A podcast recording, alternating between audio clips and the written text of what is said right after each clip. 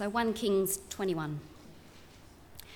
Sometime later, there was an incident involving a vineyard belonging to Naboth the Jezreelite. The vineyard was in Jezreel, close to the palace of Ahab, king of Samaria. Ahab said to Naboth, Let me have your vineyard to use as a vegetable garden, since it is close to my palace. In exchange, I will give you a better vineyard, or if you prefer, I will pay you whatever it is worth. But Naboth replied, The Lord forbid that I should give you the inheritance of my fathers. So Ahab went home, sullen and angry because Naboth the Jezreelite had said, I will not give you the inheritance of my fathers. He lay on his bed sulking and refused to eat. His wife Jezebel came in and asked him, Why are you so sullen? Why won't you eat? He answered her, Because I said to Naboth the Jezreelite, Sell me your vineyard, or if you prefer, I will give you another vineyard in its place. But he said, I will not give you my vineyard. Jezebel, his wife, said, Is this how you act as king over Israel? Get up and eat. Cheer up. I'll get you the vineyard of Naboth the Jezreelite. So she wrote letters in Ahab's name, placed his seal on them, and sent them to the elders and nobles who lived in Naboth's city with him. In those letters, she wrote, Proclaim a day of fasting, and seat Naboth in a prominent place among the people. But seat two scoundrels opposite him, and have them testify that he has cursed both God and the king. Then take him out and stone him to death. So the elders and nobles who lived in Naboth's city did as Jezebel directed in the letters she had written to them. They proclaimed a fast and seated Naboth in a prominent place among the people. Then two scoundrels came and sat opposite him and brought charges against Naboth before the people, saying, Naboth has cursed both God and the king. So they took him outside the city and stoned him to death. Then they sent word to Jezebel Naboth has been stoned and is dead. As soon as Jezebel heard that Naboth had been stoned to death, she said to Ahab, Get up and take possession of the vineyard of Naboth the Jezreelite that he refused to sell you. He is no longer alive, but dead. When Ahab heard that Naboth was dead, he got up and went down to take possession of Naboth's vineyard. Amen. Okay, folks, we're going to pray. So let's just bow in prayer. Father, we want to thank you for your word. We uh, want to pray now that your spirit would take your word and uh, change our minds and change our hearts. Father, we pray for the kids next door that you'd be, uh, the gospel would be being planted in their minds and their hearts as well that would bear uh, much fruit into the future. And uh, we pray all of these things now in the precious name of Jesus. Amen. The quest for greater happiness tends to drive our priorities and our behaviour. And as Australians, we tend to be um, happier than most people in the world. Uh, one study I read said that we ranked number 18th in the world in the happiness stakes. And uh, that's because there's a whole stack of uh, Latin American people who are just much more happier than we are in any case, uh, who rank more highly than we Aussies do. But it makes sense that we'd be amongst the happiest people in the world. We've got a great climate. Uh, we don't have too many neighbours around us who are annoying us, trying to invade our land. And uh, we're relatively well off. In fact, we're very well off by comparison. But the people who research these things tell us that uh, once a person has got enough money to cover the costs of their basic needs of uh, food, housing, clothing, and the other things which make life helpful, that uh, additional money that we earn uh, doesn't have the same incremental effect on our happiness uh, I mean, makes sense as well, doesn't it? I mean, if, if it were the case that more money resulted in more happiness, then how happy would our mining magnates be? How happy would our media moguls be? They would be ecstatic with happiness, but we know that they're not. It's not so. Once our basic needs are met, additional money incrementally does not improve our happiness by very much. We all know this, don't we? We all know this is true. And yet, we still feel the desire for more things and for better things and for newer things uh, to be filling our lives. As if by filling our lives with luxuries, that our desire to be happy or to be happier will somehow be met. Now, I think we, most of us would know this experience. Uh, we, may, um, we may be content with the things which God has given us. We may be quite content with our house and our car and the holidays that we get to go on and so on until we see how other people are living and we get to uh, uh, check out their luxury houses and their late model cars and, uh, and our feelings begin to shift, don't they? Before, we felt content.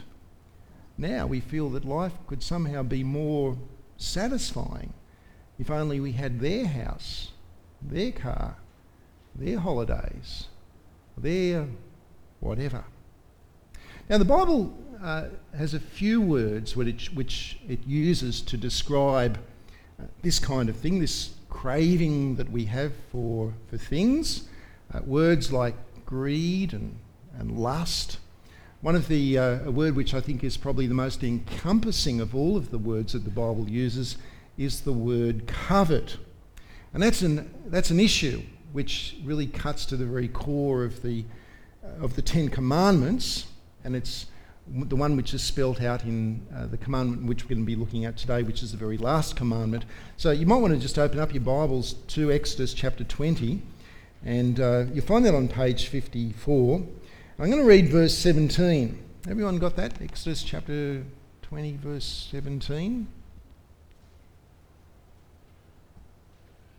Okay, here goes. You shall not covet your neighbour's house.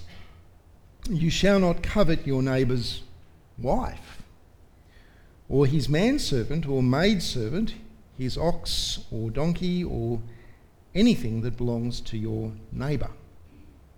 Ever had a desire to covet your neighbour's ox or donkey? Maybe his car, maybe his boat.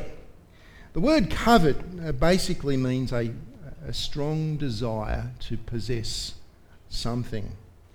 And we sometimes use the word covet in a positive sense, don't we, to express something which is actually a good thing. For example, uh, it's very common for Christians to say that I covet your prayers. So I might say, I, I covet your prayers. I covet your prayers that I might be a godly and faithful pastor in this church. But in the Bible, the word is negative. And here in the commandment, it's not just about the desiring for more and more in this kind of never ending quest for satisfaction, uh, you know, chasing after the wind, as the author to the Ecclesiastes, of Ecclesiastes writes. The commandment here adds the, the extra dimension, and that is that the object of our desire, in fact, belongs to somebody else. And uh, it adds the dimension of the prospect that, uh, by implication, that we might actually take some actions in order to acquire that object that belongs to someone else or that person. Now, King Ahab was a man who had desires. You might want to flip open to 1 Kings chapter 21. A little bit of Bible flipping today, friends. Uh, Sorry about that in one sense, but it's good for us to get familiar with various parts of the Bible. In 1 Kings chapter 21, King Ahab had a desire, and it was a desire for a vineyard.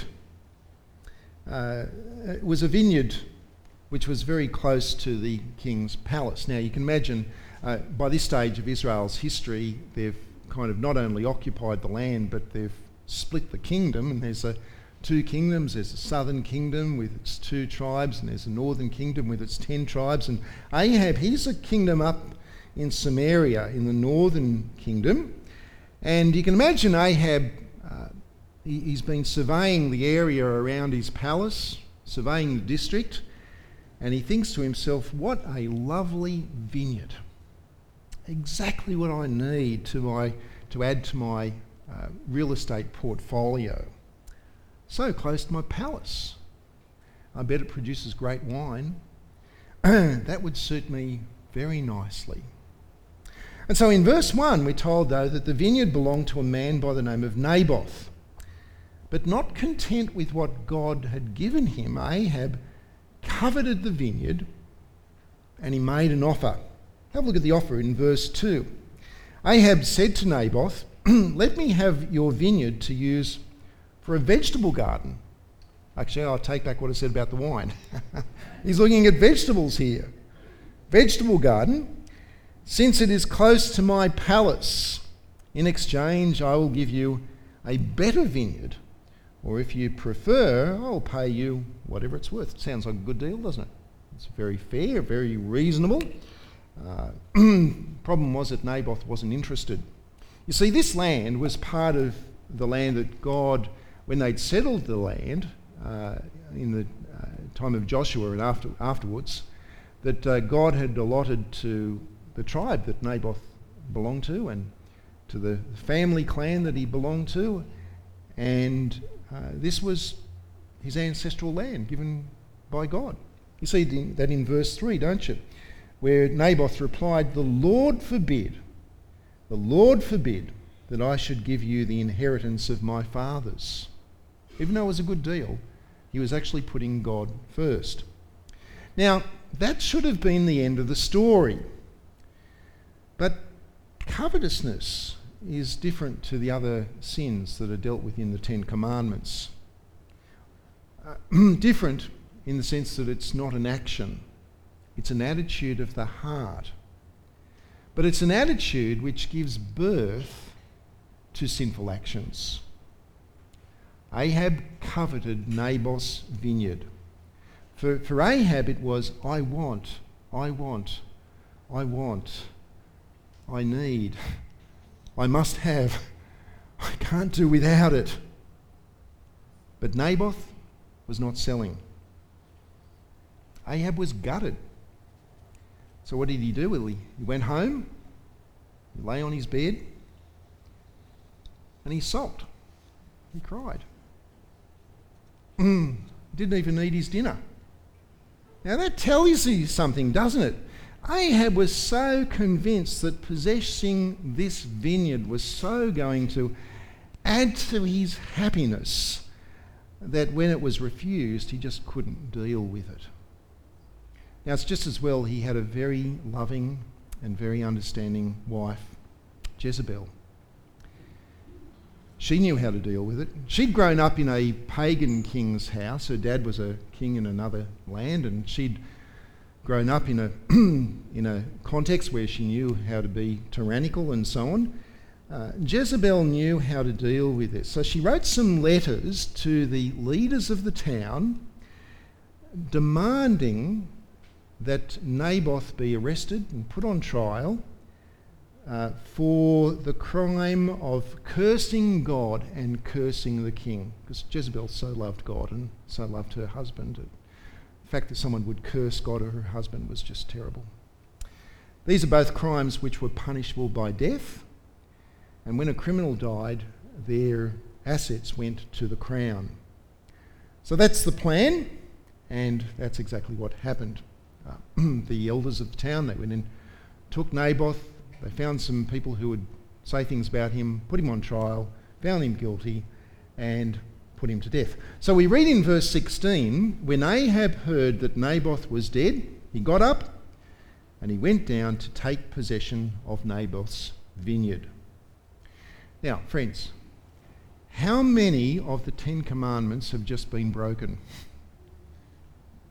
How many?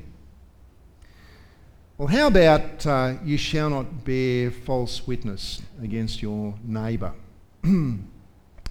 how about you shall not misuse the name of the Lord. They'd done that, hadn't they? You know, this man has cursed God. How about that? Uh, how about you shall not murder? Well, how about uh, you shall not steal? They've all been broken, haven't they?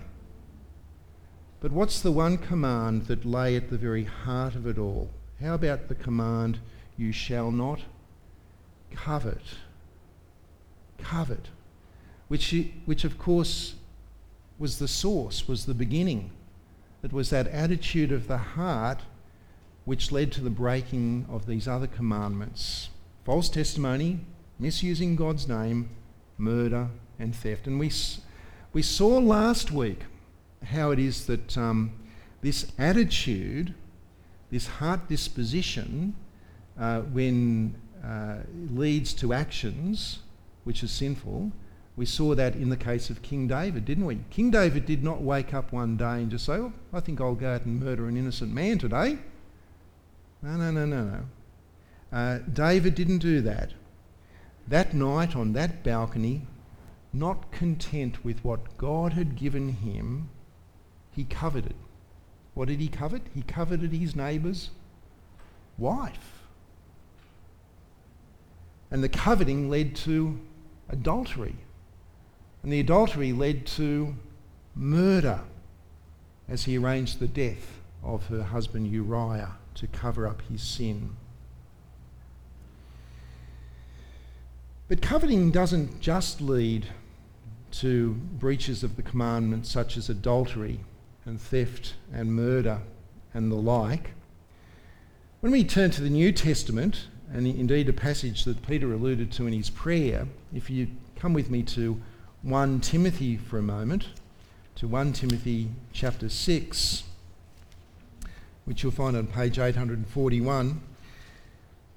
Listen to what um, Paul writes to, to Timothy as part of Paul's teaching Timothy and helping him to be a, godly leader in the church. In 1 Timothy chapter 6 verses 6 to 10, Paul says, "But godliness with contentment is great gain, for we brought nothing into the world and we can take nothing out of it. But if we have food and clothing, we will be content with that." People who want to get rich fall into temptation and a trap and into many foolish and harmful desires that plunge men into ruin and destruction. For the love of money is a root of all kinds of evil. Some people eager for money have wandered from the faith and pierced themselves with many griefs. Now, Paul here, as I say, is writing to Timothy as Timothy is a leader of churches, a leader of Christians, and he speaks of people who want to get rich. Now, this is a similar word, uh, which is it's similar to the coveting word, but it's a word which is in other versions of the Bible is, is translated as to desire. Uh, it talks about people who are, have this attitude, this heart desire for more and more money, to get rich. And it's an attitude, it's a desire which leads to actions, actions which, uh, which cause great harm to the people themselves and in the book of James, we're you know told about the, the fighting and the squabbling and the that people don't get what they're wanting because what they're wanting are the wrong things.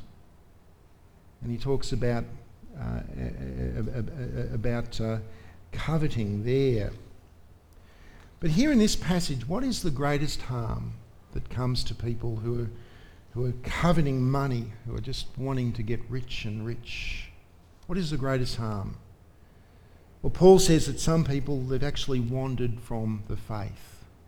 That's what's happened. The gospel of Jesus used to be at the very centre of their lives. God's forgiveness and salvation used to be at the heart of their identity. But now that position has been filled by another. Not by a love of God, but by a love of money. As if money will deliver them the joy and the happiness which they think that a relationship with the creator of the universe could not deliver. Friends, the Bible has another word to describe this kind of behaviour. And we actually see it on the passages that are, um, that are listed for you, that are, are actually printed out for you on your, um, your bulletin sheet, which I don't have a copy of. Can someone grab one for me? Be helpful if they could. Thanks uh, very much there, Joe. in Ephesians and in Colossians. Now, I've printed this out from the uh, English Standard Version because I think it's actually more, um, it's closer to the original word than the NIV. The NIV uses the word greed and greedy rather than covetousness, but it's the word really for covetousness. It covers greed, of course. But have a look at what uh, Paul says in Ephesians 5. He says, But sexual immorality, having enunciated the gospel in the earlier part of Ephesians, this is now the outworking of the gospel in our lives. And he says, But sexual immorality and all impurity or covetousness must not even be named among you as is proper among the saints. Let there be no filthiness, nor foolish talk, nor crude joking, which are out of place, but instead let there be thanksgiving. For you may be sure of this that everyone who is sexually immoral or impure or is covetous, that is, an idolater, has no inheritance in the kingdom of Christ and God. Uh, who is the person who is covetous? They are the idolater. In Colossians, put to death, therefore, what is earthly in you sexual immorality, impurity, passion, evil desire, and covetousness, which is idolatry. Covetousness is idolatry. To covet is to be an idolater. Uh, this is the very essence of covetousness. The essence of covetousness is idolatry. See, think about the first of the two commandments. The first commandment is, You shall have no other gods but me, right? Remember that? Remember, remember that? Second of the commandments, You shall not make for yourself an idol. You shall not be an idolater. What the Apostle Paul is saying here is that to break this very last commandment, then you might as well be breaking the first commandment and the second commandment. Because covetousness is idolatry. A man came up to Jesus one day and said, Look, I've got a problem with my brother. You know, Dad's died, he's left the inheritance, and my brother won't share it with me you know, could you have a word with him, sort it out? And Jesus basically says, Look, I'll do one better than that. I'll give you some words of wisdom that'll be life for you. And this is what he says to the guy. He says to him, Watch out. Be on your guard against all kinds of greed. A man's life does not consist in the abundance of his possessions. A man's life does not consist in the abundance of his possessions. Covetousness is idolatry because covetousness is, is saying the exact opposite to what Jesus is saying. Covetousness is saying that my life, that my meaning, that my happiness does depend on my possessions. Does depend on that. Or that my life, my meaning, my happiness does depend on my career or my partner who I'm married to, or whatever it is that occupies the place in my heart which rightfully belongs to my God. I was walking down the street in Sydney one day when I was approached by someone who was doing a survey on happiness. Now, I wasn't born yesterday, I've been around the block a few times. I know that he wasn't really doing a survey, he was trying to sell me something. So that's okay. Once you realise that they're trying to sell you something, you can happily go along with the survey because basically, I say to people, look, uh, just before you, we proceed with the survey, just want you to know that at the end of this conversation, I'm not going to be giving you any money or giving you my credit card details. So long as you know that, I'm happy to continue with the conversation. So we did the survey, survey on happiness, and the questions were quite obviously designed to get me to express that I was not very fulfilled in life. And of course, this fella had the product that I needed that would give me that fulfillment. But he didn't get very far because by the end of the questions, my honest answers were saying to him that I am as fulfilled as I can ever be this side of heaven. There's nothing that he can give me that's going to make me any more fulfilled than what I am. I was fulfilled not because life was cruising along trouble free, because it wasn't, quite clearly wasn't, but rather because fulfillment was then as it still is now because of the gospel. You know, as we've studied these commandments, we've seen that superficially at least, that uh, we might be able to tick off some of the boxes and, uh, and say, well, I've never actually murdered someone, so I can tick off that one. I've never actually stolen, so I can tick off that one. I've never actually committed adultery, so I can tick off that one. I, I haven't actually set up a, an, a stone idol in the corner of my lounge room that I bow down and worship every morning. I haven't done that. Although uh, you might have done some of those things. And then we all have to answer the question of whether we've done so in our hearts. And then we're confronted by this last commandment, which is, is all about the heart. It's about your heart. It's about my heart. For deep within us all is a heart which does not regard God as its highest goal, as our greatest good, and as our ultimate joy. This command exposes our idolatry. It exposes our guilt before God. It exposes the fact we've broken the first and the second commandments, let alone the rest. And it exposes, therefore, our need for a Saviour. What is the secret of happiness and fulfilment in life? Well, how about being forgiven? How about being reconciled with God? How about living in a relationship with the one who flung stars into space? How about an eternal inheritance? How about living with God and with others who trust in Jesus in a sin free environment forever and ever and ever? How about that? Pretty good, isn't it?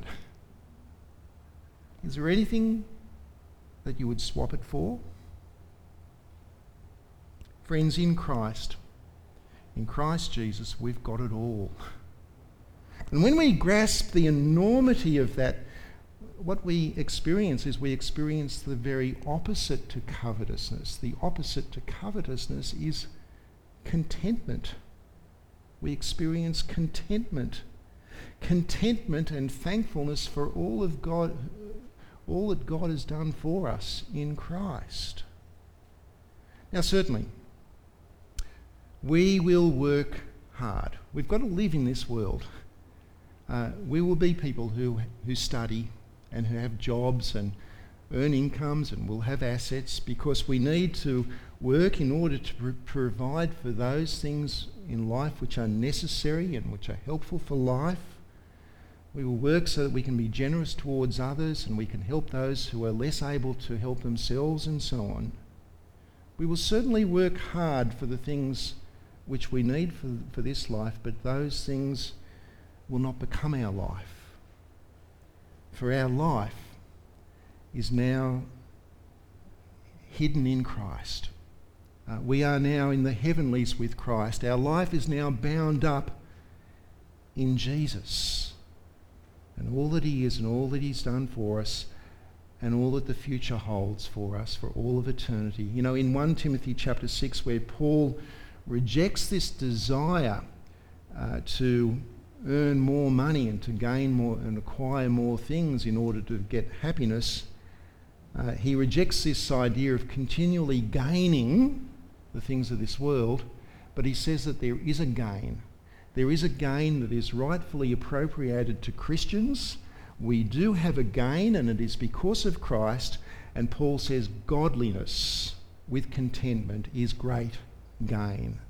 That's our gain. Godliness with contentment is great gain, for we brought nothing into this world. And guess what, friends? We ain't taking anything out of this world either. And so Paul can go on to say, if we have food and clothing, we'll be content with that because we have Christ and all that He is. Now, there's a great hymn which I'm probably not going to sing later on, but if we did, you'd appreciate it. It's a hymn which sums up the contentment that we have in Christ. It goes like this it says, Lord, be my vision, supreme in my heart. Bid every rival give way and depart. You, my best thought in the day or the night, waking or sleeping, your presence, my light. And it goes on to say, I need no riches, nor man's empty praise. You, my inheritance, all of my days. All of your treasure to me you impart, High King of heaven, the first in my heart. And so, friends, my question to you then, as we wrap up the Ten Commandments, it's exposed our guilt, it's exposed our need for a Saviour. Have you trusted in Jesus? Have you really appreciated what He's done for you? Because it is because of that that we can now, therefore, with thankfulness, reverse the process and we can place God as first in our hearts. So that the thing which we crave is not the things of this world, but we crave after God. As the deer pants for streams of living water, says the psalmist, so my heart longs after, after you, O Lord. We can do that because of what he's done for us in Christ. So let's pray, shall we? Father, we want to thank you for the fact that your word is so uh, insightful and incisive, that it uh, penetrates our minds and our hearts that exposes the reality of our relationship with you and our need for Christ. We thank you for Christ, for all that he is for us. And we just pray that we be people who put him first in our hearts and uh, that we would not be like those who have wandered from the faith because they've forgotten who Christ is and what he's done for them and haven't really grasped that. Father, keep us firmly committed to Jesus all our days that uh, we might enjoy living with you forever and ever. We pray in Jesus' name. Amen.